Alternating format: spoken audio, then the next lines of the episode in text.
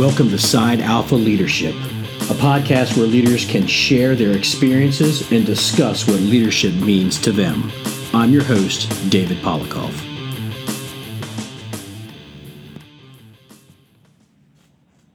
Hi, and welcome to this month's episode of Side Alpha Leadership. I'm your host, David Polikoff, and I'm pleased to have a, a good friend of mine and fellow instructor, Tony Tricarico, um, who I've known for probably about seven, eight years now, maybe a little bit more. Um, so, Tony, welcome to the show and uh, tell everybody about yourself a little bit. Hi, Dave. Thanks for inviting me. I appreciate that. Um, my name is Tony Tricarico, as Dave said. I was a career firefighter in New York City Fire Department for 29 years and or so, and I was a volunteer firefighter prior to that on Long Island. So I got a total active service to this day, about 42 years. Um, I worked in the busiest companies in New York City. I was a uh, special operations cap when I retired. I was an instructor at the uh, FDNY Academy. I was an instructor at New York City OEM, and I was an instructor at uh, Suffolk County Fire Academy. Um, in addition to being an instructor at the Fire Academy in New York, I was also uh, for specific disciplines in the special operations, like trench, high angle collapse, about six different disciplines. Um, I guess that's pretty much it, Dave. And uh, you and I know each other through our a mutual friend RJ. We both uh, teach for Capitol Fire Training and uh, done a whole bunch of uh, shows together uh, from all up and down the East Coast, basically. So uh, it's been a pleasure to know you, and you've passed on a ton of stuff to me. Um, so today, with every podcast, we talk about leadership, but I want to focus more in on training because um, I've re- I've sat in a lot of your classes where whether we're doing uh, self rescue, rope rescue, uh, elevators, and things like that, and I really like your style of teaching. On top of the stories that you have uh, from when you were in the companies and and how you approached uh, training your guys.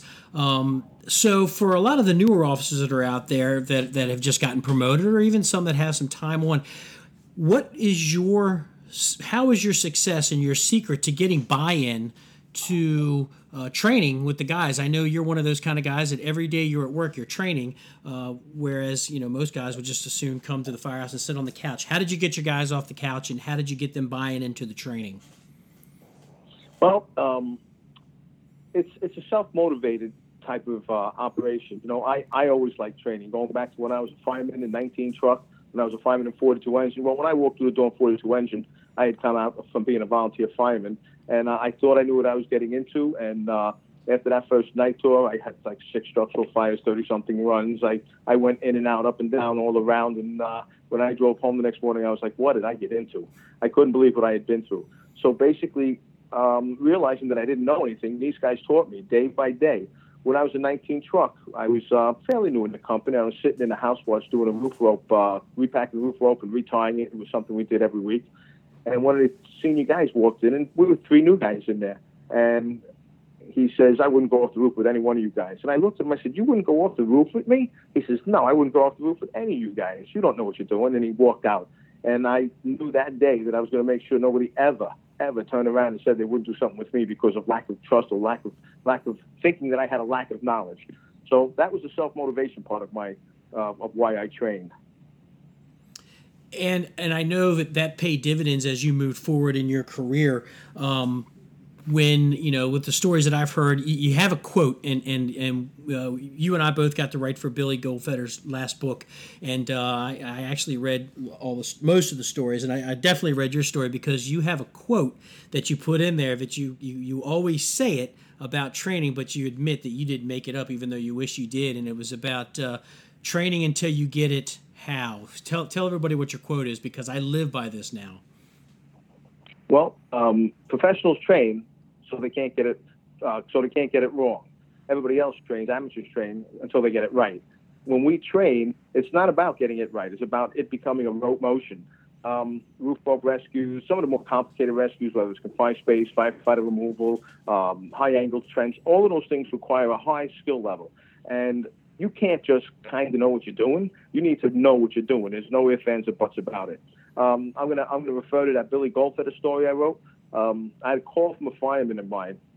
Now, I had been retired several years already, maybe 10 years already. And this guy calls me up and he says to me, he says, I want to tell you a story, Cap. And he started to tell me about how he was at this um, fire where I believe I don't remember the exact numbers. I believe it was something about 100 cars on fire inside of a parking garage. Maybe 75 cars on fire. Either way, that's a large volume of smoke inside a parking garage. And um, these guys were advancing down there, and guys were bailing out. There were maydays all over the place. That thick, heavy black smoke from any kind of a car fire. Only it's now confined in a space and just pumping out. This thing is pumping this bunch of cars on fire. There's things banging all over the place, tires exploding. You know, it's it's it's got a good pucker factor. It's a pretty intense situation. So he calls me up and he says, as I was get, leaving because I was starting to run out of air, he says um, he hears a, a, a pass alarm going off. So him and his partner start heading in that direction, and sure enough, they find the, the actual the officer of their company. They find him uh, bewildered, kind of staggering around, uh, semi-conscious. So they go and they put air on the guy and they package him up and they get him out of there too sweet. It was it was one, two, three. And he said to me, he says, Cap, he says, all that training we did time and time and time again. He says, yeah, it got a little monotonous, but we did it. He says, we did it over and over and over. When it came time to actually do a firefighter removal, he says, I didn't even have to think about it. I just got to my knees. I did what I had to do. I gave him air. I packaged him. I got him up there. I gave him a mayday. I pulled him out, and that was the end of that. Just like that. So that that to me was probably one of the biggest compliments I've ever gotten is from uh, somebody turning around and saying, "All that training you did to me, as much as you may have been a pain in my ass, it really, really paid off when the time came to use it." That's uh, to me, that's a big compliment. Yeah, they used to call me the drill Nazi once in a while, but I kind of wore it as a badge. Yeah, and you you constantly say you know professionals train till they can't get it wrong, and, and amateurs train you know till they get it right. And the other thing that that uh, that you say that I constantly uh, put out to uh, my students when I'm teaching is that you know we have to train every day because our skills are perishable. You know, if, if you leave food out on the counter for too long, it goes bad. You can't use it anymore. Well, it's the same thing with our skills. If you don't practice um, your skills, you're going to lose uh, when it comes time to actually have to do it. You know, when when when the shit is on, to be able to uh, you know recall motor memory, you know muscle memory without having to think about what you're doing. So so uh, I, I instill that into the people that I teach that you know that our, our skills are perishable and we have to train every day. Uh, one of the other things that I've, I've taken is I try to tell my guys to focus more on the things that we do 90% of the time because that's what we're doing all the time. Um, there are some departments that just get kind of pulled into the weeds of, of these technical calls that we may run once a career, like a, you know a transit train overturned with people trapped, or you know people hanging off high rises. Although in New York you get that a little bit more than most people would uh, in the rest of the country. But if you have those bread and butter skills to muscle memory, it's like tying knots. You shouldn't have to think about how to tie a clove hitch or a bowline or anything like that. It should be muscle memory. So so speak to a little bit about that and and and how you and transition into the story where when you guys finally got your life saving rope uh, and and what the department told you you could and couldn't do with it and what you decided to do with it. Oh, the bailout rope, yeah. Um, all right, well, we'll start with the perishable skills. Um, perishable skills are the things that you don't do much. You know, those are the things you're doing 10% of the time, like trench rescue, high angle rescue, uh, confined space rescue. You got to drill on those things a lot because they are perishable skills. Your bread and butter skills you should have down because you're running them all the time. But it doesn't mean you can't practice them because there's always uh, another way of doing things. I've had guys come up when we were doing drills and say, "Hey, Cap or Lieutenant, hey, hey, what if we do it this way, boss?" Uh, well, it won't work because X, Y, Z. He says, "But I think X, Y, uh, A, B, C." So you know what? Do it go ahead and do it and let's see what happens. Because the only way to really let this guy go is to let him try something new. And if he fails, he fails. If it comes out good, hey, maybe we got a new way of doing something. But it's about it's about exercising. Uh, it's about drilling on the bread and butter things over and over again. Uh, I'm sorry, let me back up. It's not drilling on the bread and butter things over and over again because these should be skills that you're good at because you do it all the time. Like your um, your CO alarms. We all do multiple CO alarms. So you've kind of got that down now. How to go into there, how to uh, how to gain entry, how to uh, make sure you're wearing your SCBA, what you're doing as far as readings. Um, let's say your um, your automatic alarms. God knows we all do so many automatic alarms. It's basic, but you have to be prepared. You know, you go to these alarms, these automatic alarms. You're like, oh well, you know, you don't even put your gear on. You throw it in the rig, and next thing you know, you pull up and there's smoke pumping out of this building. You have to be prepared for these things when they happen every time. You can't just just take it for granted that it's not going to happen. So basically, what you do all the time, you should be better at than what you do 10% of the time, which is where you need to drill. As far as the uh, bailout rope goes, so um, we go back to when the New York City Fire Department started to give us back our bailout ropes. We had bailout ropes once; they took it away, and with the death of, uh, with the uh, Black Sunday incident and the death of the four members there, well, three of the members were because of bailout ropes. One was uh, Sclafani in Brooklyn. It wasn't because of a bailout rope. He got caught in the basement, but that's a whole other story. Anyhow, so we finally get bail- bailout ropes back, and we go to the Rock, the New York City Fire Academy on Randall's Island. We call it the Rock. We go to the Rock, and we get trained. So we go through the classroom, we go through the packing, we go through the tying, we go through how to do bailouts, how to do remote bailouts. You know, they run through the whole gamut of things. And we do maybe about six or eight bailouts at the fire academy. So I says to the boss there, I says, hey, boss, uh, when you guys to come around and train us? Well, he tells me he's got this fire engine that's set up with a wall that comes down, so they go firehouse to firehouse, and the wall goes up hydraulically, and then you can bail out off of the top of that. It's not far. It's only about 10, 15 feet, but it's a good uh, opportunity to train. And they said they're going to be around twice, three times a month. Well, I waited a month and nobody showed up. I called up. They said they'll get to me. They never got to me. So we started doing bailouts with our, our existing ropes. And so now when we start to do bailouts, every single tour, without exception, every single tour, both the day tour and the night tour, we would go out into the yard. We had a, uh, a nice high um, um, platform for bailing out and spacing for high, high, high angle. Um, so we go up there and we do bailouts every day. I went and I obtained, let's say, a landing mat from the um, Operations Command and had safeties on it, and we would bail out over and over and over again. Well, lo and behold, one day we're going to do bailouts, and this one fireman of mine says, "Hey, Cap, we'll just uh, I said set up for the for the bailouts," and he says, "Oh, we'll skip the uh, the mat." I says, "No, Billy, put the mat out." He says, "No, no, Cap, we'll put the, bail, the uh, we'll skip that. We'll just use the safety." I said, "Billy, put the mat out." And one more time, he starts to challenge me. I said, "Billy, what part of the song did you get? Put the mat out." End of story. You go, they put the they put the mat out. We put the safety on. Billy's the first guy to bail out. He misses his anchor point. Boom! I catch him on the safety. Now he's really humble. He's hanging there. Everybody's laughing at him. So I start swinging him back and forth on a rope. Now he's swinging back and forth. And I tell the guys, go ahead, pelt him with rocks. So they're throwing rocks at him and they're beating him up a little bit. And I'm standing up there saying, we don't need the mat cap. We don't need the map. I said, Billy, you do this because you know how much paperwork goes into somebody getting hurt on duty with something like this. I said, I don't want to do that. And I don't want you getting hurt secondarily. Realistically, you know what I mean, guys, right? So we go back to the fire academy. Now, by the time we went back to the fire academy, my guys probably had uh, hours and hours, probably 150, 175 slides on every one of their ropes. We just kept going and going and going because you need to make this a rope motion. So we go back to the fire academy and we have to hand in our ropes. And the trainers at the fire academy, they take all the ropes, and as they're going through it, next thing I know, there's a lieutenant coming out and saying, Captain, can you come into the office? The chief wants to speak to you. So I said, yeah, no problem. I walk inside the office, and uh, it's like a grand jury. There's a few lieutenants, a captain, the chief, a couple of firemen, and they're all looking at it. And they says, you used your rope. I said, yes, I did. And they kind of looked strange because they, I guess they expected me to deny it. They said, well, we told you not to use your rope. I said, you also told me you would come around and train us. So now he starts to give me some off the cuff story. And I said, hold on a minute, pal. I said, I'm with the Special Operations Unit. I said, these guys need to know what they're doing. It needs to be a rope motion six slides in one year does not make for a qualified person to bail out on a roll. If one of my guys' lives is in danger, I want them to be proficient and I want them to be able to come home with me at the end of the tour. You didn't hold up to your end of the bargain, I says, and I needed to train my guys. So they just kind of went with it and said, okay, we'll, we'll get back to you on that cap. And I went out and did my training. And at the end of the day, they turned around and says, how about if we give you training ropes that you can use at home, and firehouse, he means, that you can use in your fire station and you don't use your regular ropes. I said, that's a good alternative, Chief. I said, I have no problem with that. I said, but what you told me was not true, and my guys need to be proficient. So that goes back to the saying, which, like you said, I didn't create that saying either. Professionals train until they can't get it wrong.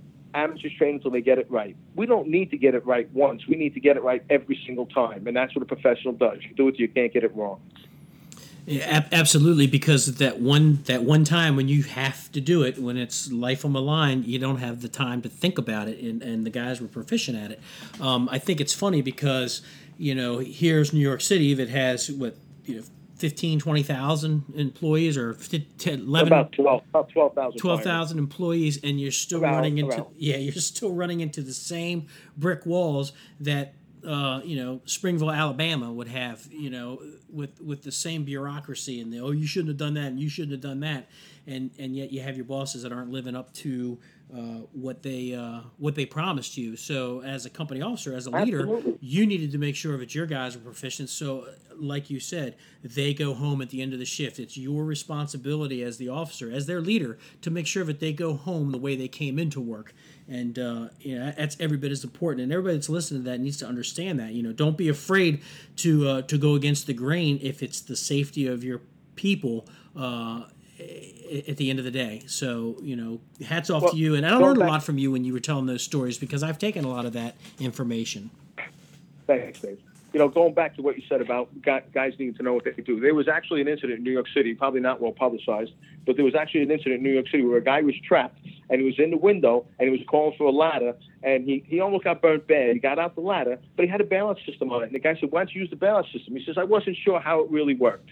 Now that's that's what kind of excuse is that? You weren't really sure how it worked. You're walking around with this thing on your hip every day, and you weren't really sure how it worked, or he wasn't confident in how he was supposed to do it. Why bother? Why bother? If you're standing around with a tool and you don't know how to use it, you're, you're useless. You might as well be a civilian on the sidelines, right? Yeah. I, And as far as fucking the system and going up against like doing what I did, even though I knew I wasn't supposed to do it, I had a very solid reason for doing that. And I was also prepared to take the consequences. You know, you can't do something like that and say, "Oh, you're not going to do nothing to me." You got to be prepared to take the consequences. And I was prepared to take the consequences because the difference was those consequences. I would have taken because it made a difference of whether one of my men lived or died, and I couldn't stand that. So I would rather take a little bit of a lump than let one of my men die, and that's what my that's what my solution was to the to the problem. and that's that's accountability. That, that's taking accountability for your actions. And and again, when they when they confronted you, you, you said, "Yeah, absolutely, I did that." And you know, maybe I wasn't supposed to, but that's unacceptable. You know, for my guys not to Bill, be um, trained. You're right, Dave, and I, I kind of knew I had them at that point because they said they were going to come around and train me, and they didn't, and I needed my men to be trained. That was that was the ultimate. That was the my utmost responsibility. And and again, you say uh, the consequences and accountability. It's also responsibility. I'm taking responsibility for myself. I'm taking responsibility for my actions. I'm not going to blame anybody for what I did. I did what I did because it was necessary to keep my men alive and keep them well trained. So you have to be like like I said, when you do something like that, you have to be willing to pay the consequences. And I was willing. I mean, what are they going to do? Take a couple of days pay, a couple of days vacation, whatever. I, I'll make that up somewhere down the road. But it's it's more important to me to make sure my men were trained than a couple of days vacation. And not only that, your guys seeing that you are standing up for them, and that, that gives you a lot of uh, respect and credibility. Um, I want to fast forward a little bit. We, we were talking about the story. I remember, I think uh, it was you, me, RJ, maybe Sam, and uh, I can't remember who was with us when we were out uh, towards Wilmington, Delaware, teaching a class, and we were rotating the students through, and I, and I think we were doing roof ops, and uh, I think you asked one of the guys offhandedly. I think he had a, a system uh, around his uh, his waist on his running pants, and, and you asked the guy, said, "Hey, uh, you know how to use that? You ever used that before?" And the answer you got from that guy changed the way that we did things the rest of the day. The guy said, "No, I've never used it. I don't. I don't know how to use it." I remember that. And you looked at him Yeah, and you, are you, are you kidding me? You have this built in, and, he, and and you started asking all the guys, and you just got the deer in the headlights. So we changed that entire station from roof ops to bailouts, and you taught every single one of those guys that came to that class how to use their system. So that's that's taking responsibility. You know, we couldn't leave there in good conscience knowing that those guys had equipment that they didn't know how to use. Absolutely. I had a training training session once because I've worked with several different training companies, and I was somewhere in Pennsylvania, and uh, a guy wanted to show me his new rescue squad, and because I was I was the captain of the squad, and uh, special operations was my game, so he took me there, and everything was brand spanking new. So I took it out, took out one tool, and I says, uh, I says, this looks like it hasn't been used. He says, no, we haven't even used that yet. I says, is the gas in it? He said, no. I couldn't believe it. I put it off to the side. I said, this tool's no good. And I went to his rig after about five tools that I said were no good because he doesn't know how to use it. He didn't train on it, or they're not filled with fuel, or whatever the case. He was done with me. He didn't want to hear my thing no more. I says, I appreciate what you're showing me here. I says, but just because you have the name rescue, or just because you have the name squad, if you don't know what you're doing, then you're useless. You might as well be civilians. You could be anybody on scene because everybody can stand around with their hands in their pockets. It's the people who step up and take charge, the people who step up and do the job. Those are the people that you want involved in the in whatever the operation may be. And that's that, that's a, a, fantastic point knowing the equipment that you have on your rig and how to use it and if you're not prepared to either use it because it's not ready to be used or you don't know how to use it you're no better than the people that are calling 911 and the running joke in the fire service is who do the people from 911 call when they need when they have help help. Uh, of course, in New York, you say special operations, but uh, you know, at, at, the end of the day, if if you don't know how to use the tools that are on your rig, you basically, to quote a buddy of mine, you're just a dude dressed in a fancy outfit that's pretty expensive with a cool hat. yeah.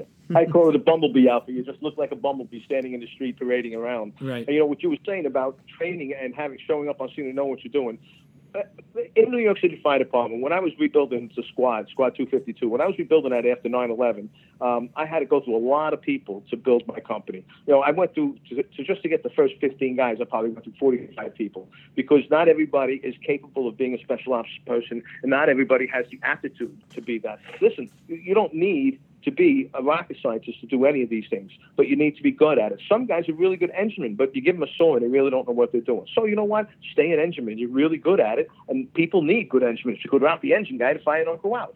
But with the special operations attitude, I needed a certain aptitude to make sure that these people had the capabilities to do what's necessary.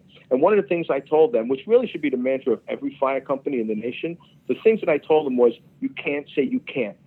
You're a special operations guy. When things are going sideways, when it's hitting the fan and the chief needs help and his eyes are looking really big and he turns around and says, Tony, this is what's happening. Make it right. I tell you, no problem, chief. I said, you two guys do this, you two guys do that, you and me are going to do this.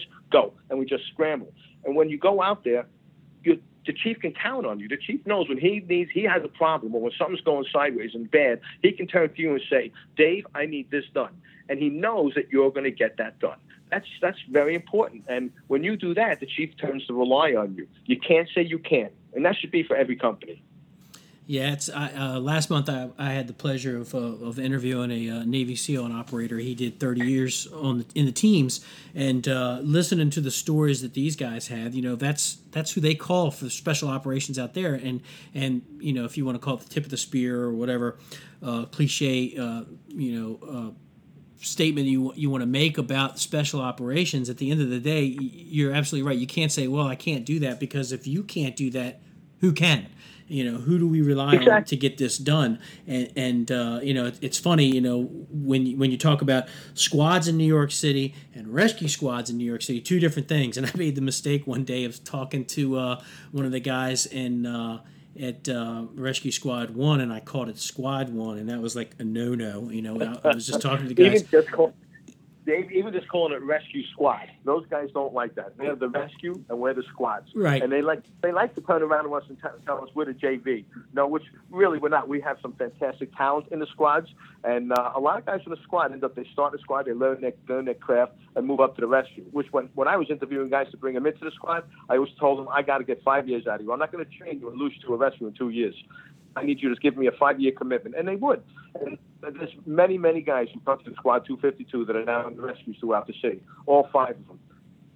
Yeah, absolutely. And we work we work with a couple of those guys. So, uh, but um, yeah, so so for the people that are that are listening to this, give a brief explanation of what the difference between squad in a rescue squad or a rescue in, in New York, so the guys kind of have the idea, so they don't make the same mistake that I made by it was strictly by accident. It was just a slip of the lip when I called it the squad as I get opposed it. to I get it. the rescue. Okay, so uh, or the rescue, rescue and the squads.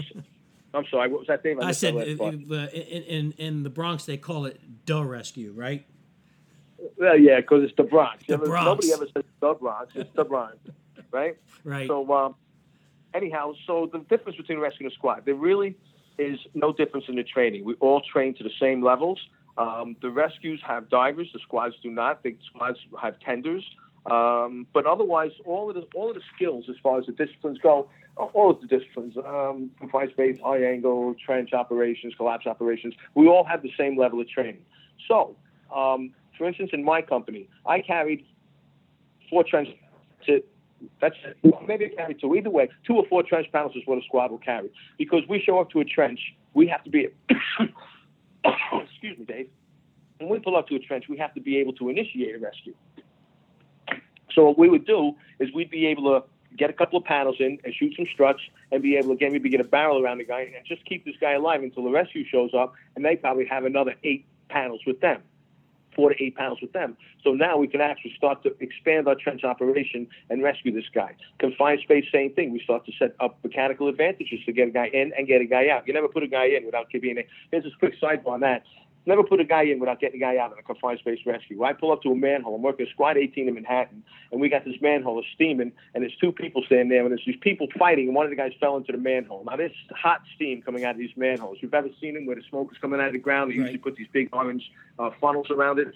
Well, I look down, and this guy's this guy's a lobster. He's dead. He already fell 15, 18 feet, and he's laying in a, a, a puddle of steam. I put my hand over the hole, and I pull it away immediately. It's way too hot for anything. So I get on the air, and I, I tell them what I got. Um, I tell them I'm going to get the steam shut down. I tell them that I have a DOA, and uh, the world lights up. Everybody shows up, including the police, ESU. Now, ESU is the first person that shows up besides us on this because it was originally uh, just um, an EMS run, a fight in the street. So we set up our mechanical advantage to get a guy in, guy out. Well, ESU comes running up, and they get a guy, and they put this guy in a rope, and he's going to go in, but they don't have a, a, way to bring him out. I says, dude, you shouldn't be going in there without getting out. I says, and it's really hot. You shouldn't get in that hole. And he puts his hand up, like, talk to the hand. They know what I'm doing. Well, this guy goes and sits in a hole and rolls out of there, and about a half hour later, I see him cutting his pants open, and he had steam burns all over his legs. Anyhow, so we go back to the disciplines. We're all trained in the same disciplines. The rescue has a lot more tools. And now, for instance, a collapse a collapse operation we have in the Bronx. Rescue Three has a collapse collapse rig. I think actually there's one in Brooklyn now. 12 years, so things have changed. Um, they have collapse units, which is a tractor trailer with all kinds of tools and cut tables and panels and and whatever you four by fours, two by fours, two by eights, two by sixes, everything you need to put this thing together. Nailers, cutters, everything. Uh, so the collapse unit responds. So that's the difference between a rescue and a squad. A rescue is a much bigger toolbox than a squad. Um, one of the things I like about the squad is that we do all five disciplines of the service. We do hazmat work, we do engine work, we do truck work, we do rescue work, and we do EMS. So we do all five disciplines of what the fire service does, which is kind of a bonus, you know, because one day you're on a line pushing down a hallway, knocking down some fire. The next day you- you're sent up to the top floor to start pulling ceilings for a cockloft fire. And the next day you're uh, you're doing a trench or a collapse, or maybe there's a firefighter down. You got to go grab somebody. So it's a lot, really a lot of versatility in, in the squad. And you got your own first due area as well, correct? Absolutely, yeah. You have first due, second due, third due engine. So, the um, so let's talk a little bit about your time in special ops and, and, and how did you go about? I mean, the discipline to being able to be an operator in, in special operations, even in New York or anywhere. Um, yeah, obviously, you know, is is a lot of intensive training. You got to kind of be a jack of all trades, but you also have to be a master of all those trades that you're uh, working at. So, as the leader, when you were the captain in 252, how did you motivate your guys to keep them on that that that top level of, of performance? You know, at least with your shift. I know you said like right after 9/11 you really had to go through 40 45 guys just to get the 15 that you wanted. So, how did you um, get that uh, shift and then how did you keep them in that prime condition until the day you retired? Well, initially when we were rebuilding, um, that's why I went through so many people. Is because people, some guys couldn't talk their way into the company because I could tell that they didn't have the talent. Some guys were able to talk their way into the company, but they actually didn't have the capabilities that they thought they had. So we were drilling, especially the first several months that I was in the company. We were drilling. Um, I tell the guys after roll call, okay, clean the house up. We're going to get out of here at 10 o'clock. We go out at 10 o'clock and we find some place to drill, and we drill on all different disciplines and even the basics, uh, stretching hose lines and, and using using partner saws, whether we're cutting roofs or we're cutting uh, overhead, cutting horizontally overhead, seeing that you can hold the saw and make a good cut like that. Um, using mechanical advantages, lifting dumpsters, moving dumpsters, moving rocks, doing everything we can to just exercise the disciplines that we learned. And not everybody was always capable. So we would leave at 10, and finally somebody would like tap me on the shoulder. Usually my chauffeur, Tommy Rogers, ace of a guy, really good dude. He was uh, he was a great guy to have as my chauffeur. Um, and Tommy Rogers would tap me on the shoulder and say, "Hey, Cap, you're going to feed us today?" I'm like, "Oh, you guys want to eat too?" so we'd go to like a pizzeria or a diner or something. We sit around, we take an hour, eat, then we'd go back and drill again until about four o'clock, and then I tell the guys, "Rest of the day's yours." And uh, that was it. That's the way the days went for months and months after 9/11 because it was a it was a rebuilding process, and I had to make sure all my men were capable. I had to make sure everybody had the training, and the only way to be that good at it is to repeat it over and over again. And like I said, when a guy comes into the company, number one is humility. There's a lot of great fires, a lot. Just because you're in special operations doesn't make you the best, right? You may end up being the best, but you're not the best when you walk through the door. So be humble. Be humble because there's a lot of good guys out there, and there's a lot of good guys that don't want to come to the company. I, this one guy, uh, Mike Perone from 175, I would have loved to have had him go there, but he was a senior man at 175. He had had 25 years, 22 years already, and he wasn't leaving. But he was one of those guys, just a great fireman all around. But um, they couldn't get him into the company. the um, and I know that uh, you know once you got your team together, you guys you know you, you were you were drilling all the time, and I know uh, that your your your chauffeur, especially during football season, you had made mention that uh, you know as long as you were done the drills by you know the football game, whether it be Monday Night Football or a Sunday game or whatever. Yeah. You know, but but that goes to show the leadership of guys. If you give me X, Y, and Z the rest of the day is yours, and you never tacked on any surprises, and you protect your guys from the uh, from the bureaucracy to make sure that they were um, the best. Uh, at, at, their yeah. position. At least that way, you know, on your days off when when uh, your guys were working and you weren't there, you know that they were doing the job. Even if they had an officer there that may not be as dynamic as you, you know that that, that they would be uh, keeping the uh, the pride and, and the good name of that particular company uh, where it's supposed to be. Well, that guy in particular, Wayne. Wayne was another one of my ex. All my chauffeurs were top notch. You know, if if I didn't have a top notch chauffeur, it wouldn't work. And I, I actually, if we back up to when I was lieutenant 157 truck, my chauffeur Dennis Heaney, I hope rest in peace, another victim of 9/11. Dennis Heaney um, was retiring, and he he uh, was getting out, and uh, there was another guy in line for the seat, what we call the show, the chauffeur's position. Another guy in line for the seat, but he he just didn't take direction right. He was too much of a cowboy. He listen, I don't mind guys being cowboys and doing certain things, but when I give an order, I expect it to be followed. And he would place the rig where he thought it should be instead of where I put it, where I wanted to put, which would ended up being the proper way, proper place to put it for this particular incident. Anyways, long and short of it is, I had this other guy who drove he, he could handle this rig like it was a Fiat going down Ocean Parkway, flying down there to a, a, second alarm, and he was he had this thing dancing on a dime. So I ended up picking him over the first guy. And the first guy was all mad at me. He was upset with me. But I need a guy that I can trust. I need a guy who's able to follow orders. I need a guy who, when I turn around and say, uh, Dave, we're going to do X, Y, and Z today. Make sure the men are ready online for this. No problem, Captain. Goes, Lieutenant. He goes downstairs and makes sure it's happening. Wayne was one of those kind of guys. He was an ace of a chauffeur. He could make that rig dance, that squad dance, going on any road that we wanted. Um, he, he was just an excellent guy. Excellent guy. I was proud to have him as my chauffeur and my senior man. Did you ever get a chance to actually empower your guys to actually lead drills that you may have been part of, but you didn't actually lead it? You just said like, "Hey, you know, uh, I know you're riding, uh, you know, the back step, but uh, today I need you to lead this particular drill and let them, you know, kind of shine their own light." Did you ever uh, get a chance to do that? Absolutely, guys ran a lot of drills, especially when now not after after we had the uh, the initial several months of, uh, of heavy duty training. We backed it off, but we would train every tour, both day tour and night tour, but it wouldn't be hours and hours and hours. Listen, sometimes a drill would only be 20 minutes. You know, uh, like for instance, we were doing a fast pack, and we'd sit we'd sit on the apparatus floor, we'd take the fast pack and close your eyes, and what you do is you put an SCBA in your pack, you put a guy in an SCBA in front of you, and with your eyes closed and your gloves on, you take your SCBA, you take your buddy pack out, you give him that, you disconnect him, put it on there, you disconnect his face piece, and you hook it up to the fast pack. You know, you don't have to get a complicated drill, but you have to be able to do this with your eyes closed. And depending on the type of breathing apparatus you have, you have to be able to know how to disconnect it. You don't like to start, you squeeze and push on the uh, on the uh, straight valve there you need to know these things, and you need again, it has to be a remote motion. So sitting on the outside with your eyes closed, just switching air in and out, just moving it around. Okay, you hook up to this guy, you hook up to that guy, you hook up to this guy. And it's simple. It doesn't have to be complicated. Anyway, yes, we did have a lot of guys learning their own drills, especially when we got a new guy in the house. Did uh, how did you set your guys up for promotion? Anybody promote out of your station? We've had lots of guys promote out of yeah, lots of guys promote, and uh, well, I didn't really set them up. I encouraged them to study. Some guys didn't want to study. Uh, some guys do study. And uh, excuse me, uh, I, I, actually have had um, quite a few compliments come along from my lieutenants and my firemen who have become lieutenants, captains, and chiefs uh, on the way that I would run my company. Um, as a matter of fact, Cabinet Rescue One called me one day and was telling me that he would he kind of would emulate my style of leadership because he liked it. He says it was very unambiguous. He said everybody knew what you wanted, and that's the way things were done. And that's all it really came down to. No, I, I specifically told the guys, listen, this is the way, when I first got there, I had a meeting with the guys, everybody in the kitchen. This is the way we're going to run things. So I, would take the guys out to the bar sometimes after work, a couple of shifts, and go out. We just have a couple of drinks and sit around and talk. This is the way I want things to run. Okay? I'm not beyond, uh, above reproach. If I say something or do something and you don't think it's right, you can ask me why. You can question me, and I'll explain to you why. I mean, not on the fighting ground, but I was also on the fighting ground to a point where I remember this one job we had, we were getting, we were digging guys out, and we are digging guys out, and I said, "This is not going to do it."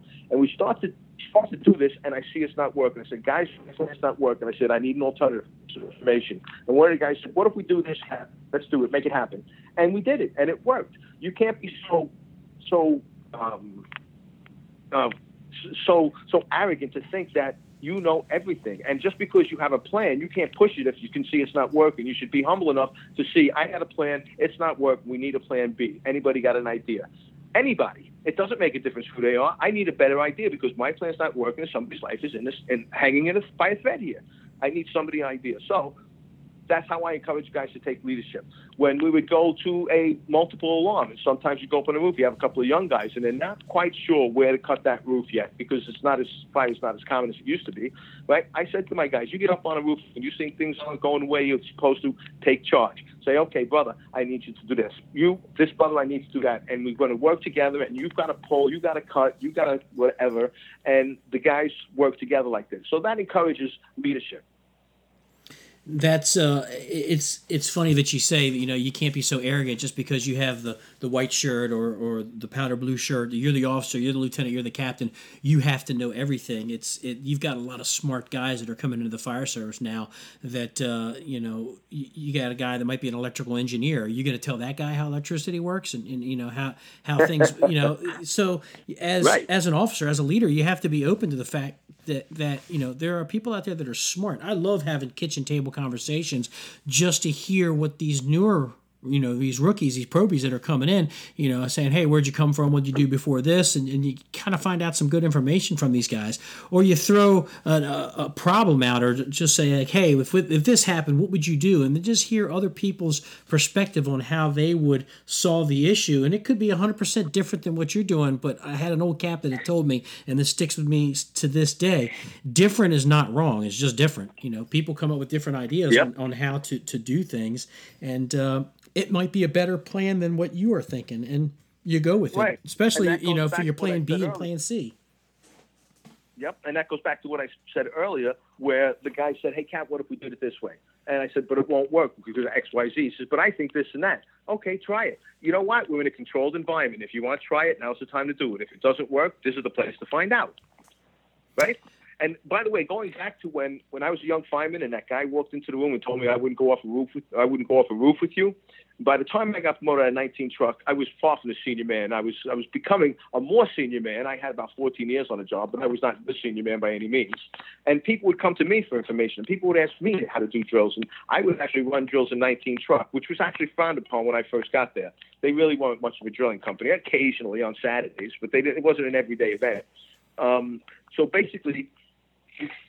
uh, well, Scott was going because I wasn't a senior man and people would come to me. So the matter is training. I'm, I'm sorry, I was going to my leadership thing and I, I lost my train of thought that day. it's that's happens to all of us nowadays.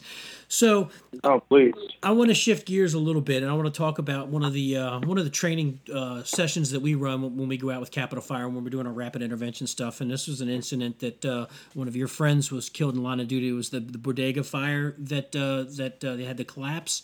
So talk a little bit about yeah. that, and then let's talk about the drill and what we do to these students, and uh, you know how we stress them, and then tell them and, and tell the audience why we do what we do. Okay, so the fire you talk about is a '99 store where uh, O'Reilly and Carpluk died. Um, I happen to know Carpluk since he's probably about 16 years old. When I was a volunteer in he was a volunteer and I used to Paris, and we used to race together and we'd see each other parades. Anyway, he great guy, super great dude.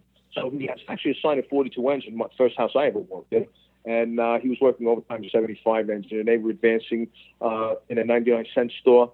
And um, uh, I believe the floor collapsed, so the air conditioning unit came down and assisted in the floor collapse. They got pitched into a basement that was just filled with bottles and cans and plastic bottles and plastic jugs and all empty.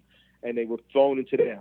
Uh, turns out there was nine guys on it. Listen, I'm giving these numbers. I'm not exactly sure of the numbers on this. I'm sorry, but I'm not.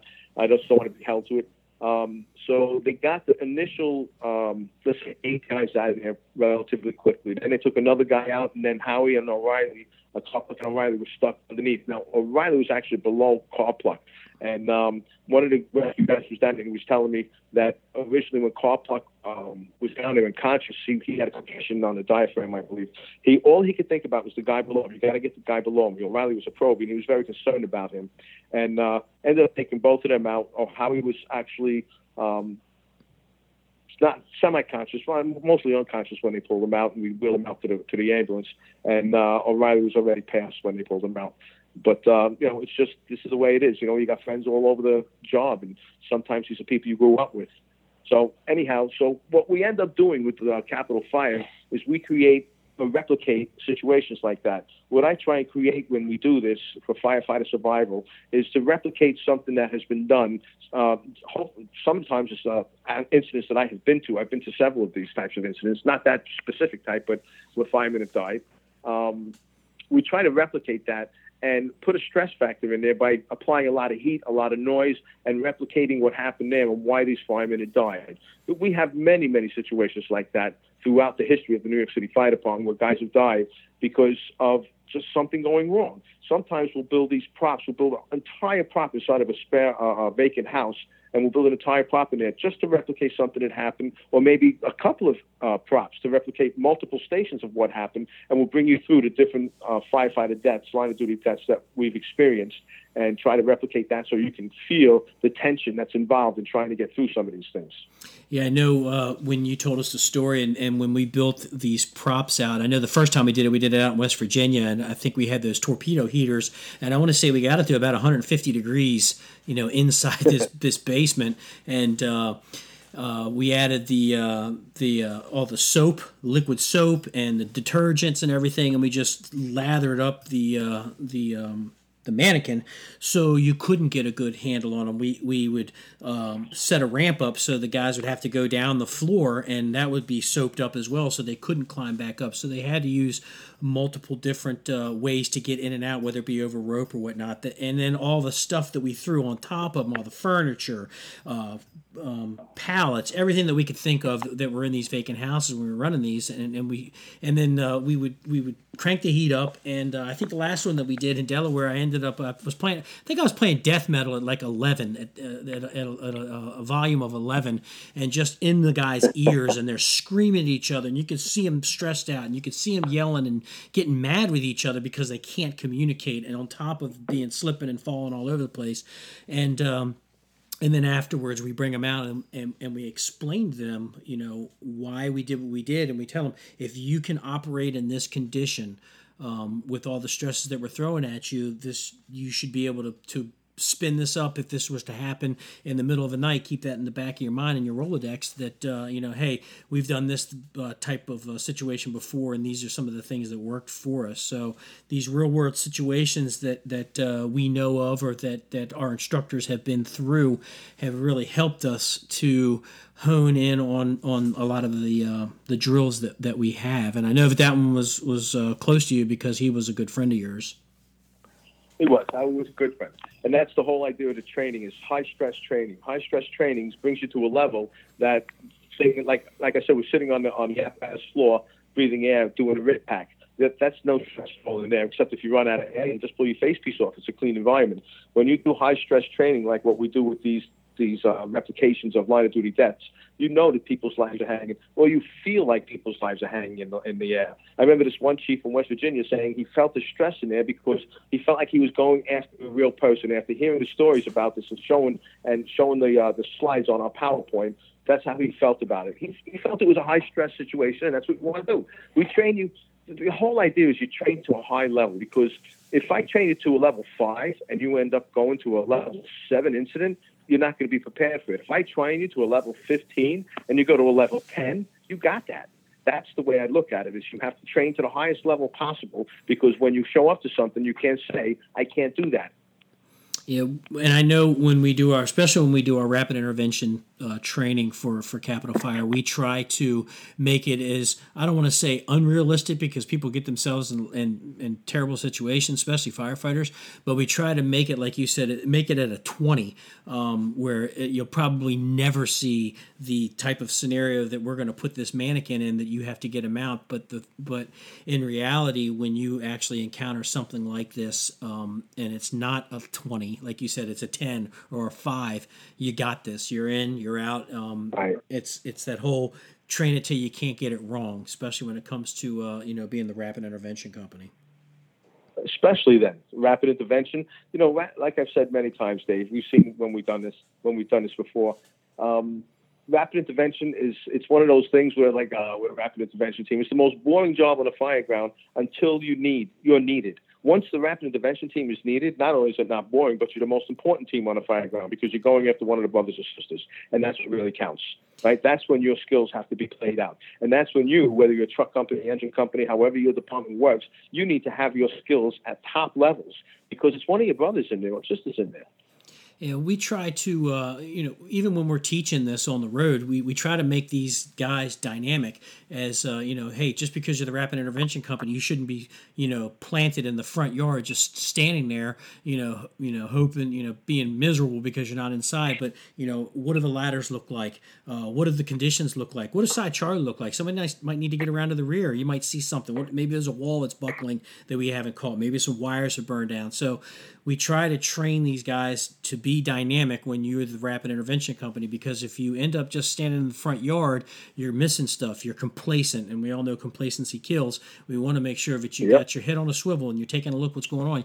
You are the second eyes for that incident commander or for the safety officer, so you can throw something out there. Maybe you need to redeploy your your your rapid intervention company to a different side of the building because that's where everybody's working. It doesn't always have to be on side A. So uh, that, that's you know some of the things that we try to instill. Um, so we're coming down to the witching hour. We're going to wrap this up a little bit, but uh, I want to get some final thoughts on uh, on some advice that you can give some of these these newer officers, these lieutenants that are that are are, are these uh, you know drivers and firefighters that are going to be coming up through the ranks, and and uh, how can they as junior officers and, and we're not running the fires like we used to so we don't have all of this um, um, this on the job training, these fires. We don't have all this salt under our belts anymore. It's it's kind of a, you know hit or miss with with today. Um, what advice would you give these new people when they come into the stations?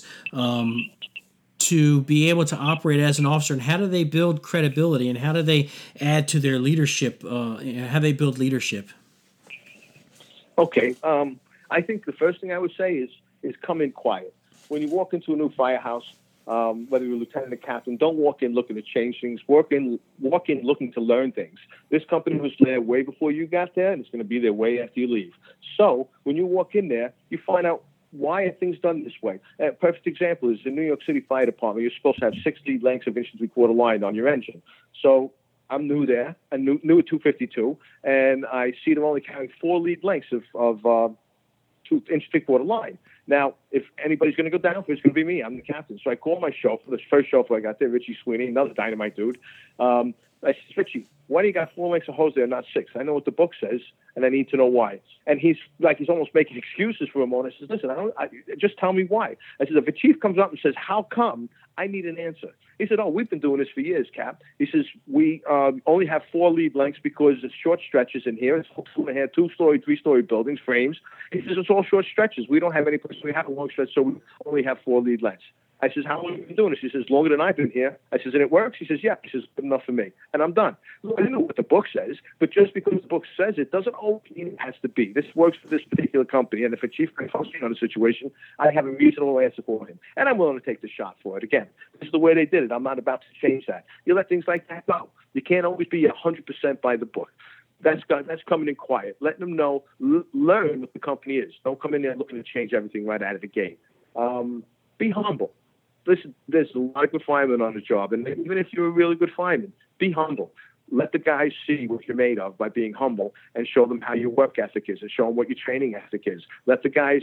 You've got to earn that respect from the people when you're walking there. You can't walk in. Listen, the, the rank gets respect. You're always going to get some kind of respect because of your lieutenant spars. If you're a, a knucklehead, they're going to treat you like a knucklehead. So you come in easy and you let them know this is how it goes. Another quick story. I was uh, I came to work and my uh, my uh, recliner in my office was gone, and that's what I would do. You know, come one o'clock in the morning, I sit in the recliner, watch a little TV before I decide to hit the racket for having a slow night. So um, I come downstairs at dinner and I says, "Well, my recliner missing?" And one of the guys says to me, "Well, uh, we broke a recliner down here, so we took yours. I said, so why do you take my recliner? And we had this little tit for tat. And I said, okay. I said, how much is the meal? I put my money on the table. I said, just remember, you mess with the bull, you're going to get the horn. So when I left, my chauffeur, Wayne, turns around and says, what are you, crazy? He says, this guy would do anything for us, and you're going to take his recliner? He said, do you really want to fight with this guy over this? Look at what he does for us, number one. Number two, look at what he could do to us if we play with it right? They came upstairs with the recliner in their hands and their tail between their legs. Said, "Sorry, Captain, here's your recliner back," and that was that, right? Because I had the senior man down there. The younger men were not thinking of the long-term effect of that. The senior man turned around and says, "Wait a second. Think about who you're messing with and why you're doing this to him. The guy would bend over backwards for anything to give you anything, and you're going to do this to him. Give him back his recliner. We'll find another recliner someplace else." Right? That's how you earn respect of the men. They know that you're going to stand up for them. They know that you're going to take care of them.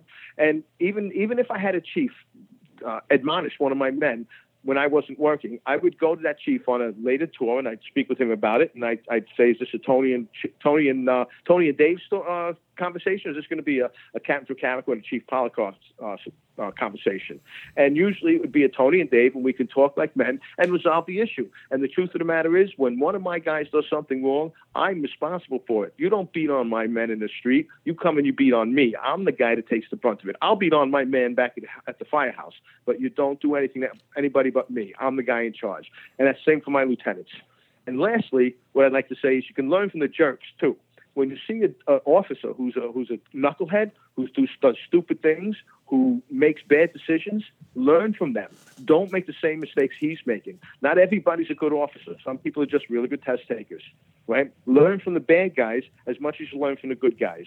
And I'd have to say that that guy who, when I was a 19 truck, and he told me he wouldn't go off the roof with me, years later, as a, I was either a lieutenant or a captain by the time, we had a company reunion, and I'm sitting in the corner with all of those same old timers.